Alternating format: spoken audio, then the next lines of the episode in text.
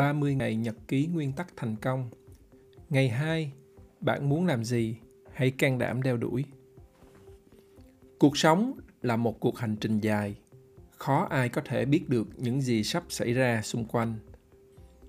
Trong hành trình đến mục tiêu hay điểm đến, dù trong cuộc sống hay công việc, theo lời Ray Dalio, bạn cần có những nguyên tắc đúng. Nguyên tắc là những phương cách riêng giúp xử lý thành công những tình huống thực tế mà bạn gặp phải.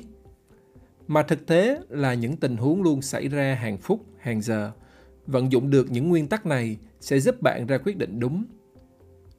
Nguyên tắc này chính là công thức làm nên thành công của mỗi người. Giống như bạn làm bánh vậy, bánh ngon vì có công thức ngon. Những người thành công cũng vậy, họ có những nguyên tắc giúp họ thành công. Bill gates, steve jobs, donald trump là những người thành công và họ cũng có những nguyên tắc riêng đã giúp cho họ thành công. Trong cuộc hành trình của mình, tôi đã tích lũy được hàng trăm nguyên tắc và tôi sẽ trao lại cho các bạn qua các trang sách. Ray Dalio Ray đã viết hàng loạt những cuốn sách gối đầu giường, trở thành 100 người ảnh hưởng nhất thế giới, do Times bình chọn năm 2012. Trong cuốn sách tối giản này, tôi sẽ chia sẻ với các bạn những nguyên tắc căn bản nhất để thành công – tự mỗi người có thể đánh giá và xem cái nào hợp nhất cho mình để mà vận dụng. Nguyên tắc thứ nhất, bạn muốn làm gì, hãy can đảm đeo đuổi. Rõ ràng, đây là nguyên tắc tối thượng nhất. Nếu bạn không muốn, không biết mình muốn gì, thì cuộc hành trình của bạn không phương hướng. Bạn sẽ bị dòng đời đưa đẩy, trôi nổi trên sóng nước mà không biết đi về đâu. Khi đó, mỗi sáng thức dậy, bạn không biết mình sẽ làm gì. Tại sao bạn phải bước xuống giường đi làm? Vì nhiều lý do, nhiều người lớn lên hoàn toàn không có một ước muốn là lớn lên mình sẽ làm gì. Nhiều người chưa bao giờ tự hỏi là mình sẽ làm gì, thích gì, muốn gì. Gia đình đã góp phần không nhỏ đến điều này. Phụ huynh đã không dạy cho trẻ trách nhiệm bản thân. Trong nhiều trường hợp, phụ huynh đã bảo bọc, làm thay cho con cái, đến mức chúng không còn thấy trách nhiệm của mình nữa. Mọi thứ cứ bê lên và chúng được thụ hưởng một cách đương nhiên Trẻ cảm thấy quá dễ dàng để có, không cần phải nỗ lực phấn đấu nữa. Tôi nhận ra điều này khi đến Canada định cư cách đây gần 4 năm và bắt đầu áp dụng chúng. Cô con gái thứ hai của tôi muốn mua iPhone cũ, đã phải đi giao báo rong rã mỗi tuần một lần, miệt mài kèm cho em đàn piano để được 10 đô một giờ. Phone của em chỉ xài wifi thôi chứ không gọi được vì em không đăng ký thuê bao. Đơn giản là vì không muốn tốn 700.000 đồng một tháng. Bé trai nhà tôi có cô giáo tên Michelle. Cô có con gái lớn tên là Vanessa, là radio host về âm nhạc ở Vancouver. Sau nhiều lần lận đận học và thử các loại công việc khác nhau, Vanessa kết thúc với công việc dẫn chương trình âm nhạc trên đài phát thanh và cô cảm thấy rất là hạnh phúc với công việc này. Michelle cho tôi biết, làm cha làm mẹ, họ chỉ có thể giúp cho con cái đạt được những gì con có thể làm tốt nhất trong khả năng – help them be the best they can. Nguyên văn là như vậy. Cách đây mấy ngày, con gái báo cho tôi biết một người bạn trong trường, Miranda, vừa mất. Cô bé chỉ mới 15 tuổi. Tôi sững sờ nghĩ chắc có liên quan đến virus corona. Tôi biết rõ Miranda vì cô bé bị bệnh vẹo xương sống, thuộc loại bệnh hiểm nghèo. Đây là bệnh mà bác sĩ cho biết là sẽ khó qua được tuổi 16. Điều đáng nói nhất là cô rất năng động, ham học hỏi. Cô chơi trống, biểu diễn văn nghệ trong trường, mong trở thành tay trống chuyên nghiệp, tham gia vào Girl Guides, tức là hội hướng đạo sinh nữ, và nhiều hoạt động khác trong trường. Tôi thầm nể phục mẹ cô đã tạo mọi điều kiện cho con đạt được mục tiêu mà con đề ra, sống từng giây từng phút có ý nghĩa. Có nhiều người cũng biết là mình muốn gì, muốn làm gì, nhưng họ lại không có can đảm theo đuổi. Nhiều người họ sợ nghĩ đến điều mình muốn, vì nếu nghĩ đến điều đó, lại phải nghĩ xem mình làm thế nào để đạt được, nên tốt nhất là không muốn gì hết. Họ sợ sai, sợ thất bại.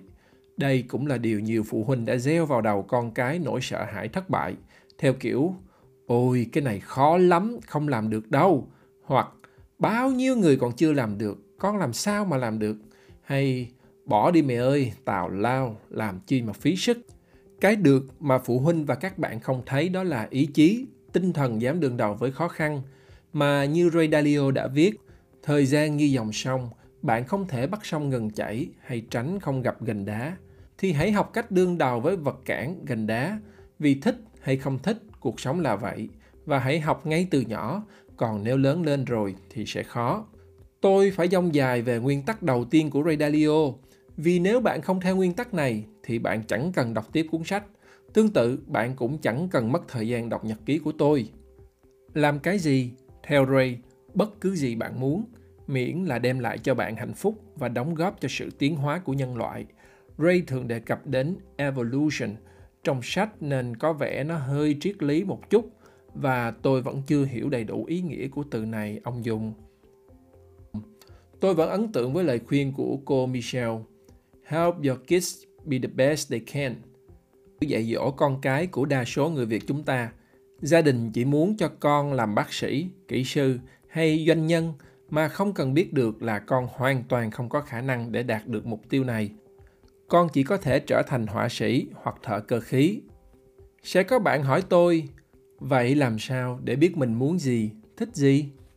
Tôi thật sự không biết trả lời sao, chỉ biết một điều, bạn nên làm việc, làm việc và làm việc. Chỉ có như vậy bạn mới có thể tìm thấy điều gì đó bạn thích. Bé gái út của tôi 9 tuổi mini, giống như những đứa trẻ khác, cháu thích đọc sách, chơi game như là trang điểm, thời trang và coi YouTube những clip vui, hack. Lâu lâu hứng, cháu muốn viết sách và muốn xuất bản, như vậy mới ghê chứ. Mà phải là xuất bản real book, Kindle hay ebook là không chơi, thế mới sợ. Thế là cháu bắt đầu viết tiểu thuyết, dạng hư cấu theo kiểu điều tra trinh thám. Cuốn đầu tiên cũng được hơn 7.000 chữ. Thú thật, tôi chẳng đọc cháu viết gì. Vì chữ là chữ, quan trọng là tôi tập cho cháu xây dựng thái độ làm việc tích cực và khi đã làm thì phải làm cho xong và cháu cũng đã xong một cuốn tuy phải ép mới được và đang viết cuốn thứ hai có thể ngày mai cháu sẽ tìm thấy một niềm vui khác để làm nhưng nếu không làm gì thì cháu sẽ không biết mình thích cái gì quay lại chuyện của bạn bạn trả lời cho mình câu hỏi bạn muốn gì và khi đó bạn mới cần theo dõi tiếp ngày 3 của 30 ngày nhật ký nguyên tắc thành công. Còn bây giờ, tôi phải tranh thủ làm tiếp dự án trồng rau. Tôi đã mua khá nhiều cây nhỏ, kính thưa các loại cà, ớt, rau, đậu. Giờ là lúc phải cho xuống đất. Thật ra trồng trọt và chăn nuôi là công việc tôi yêu thích. Thực tế, tôi đã tốt nghiệp Đại học Thủy sản Nha Trang, khoa nuôi trồng thủy sản. Tôi cũng sẽ cập nhật cho các bạn thường xuyên thú vui này của tôi. Tạm biệt. Nguyễn Mạnh Tường, sáng lập Max Communications và đồng sáng lập ICB X-Men.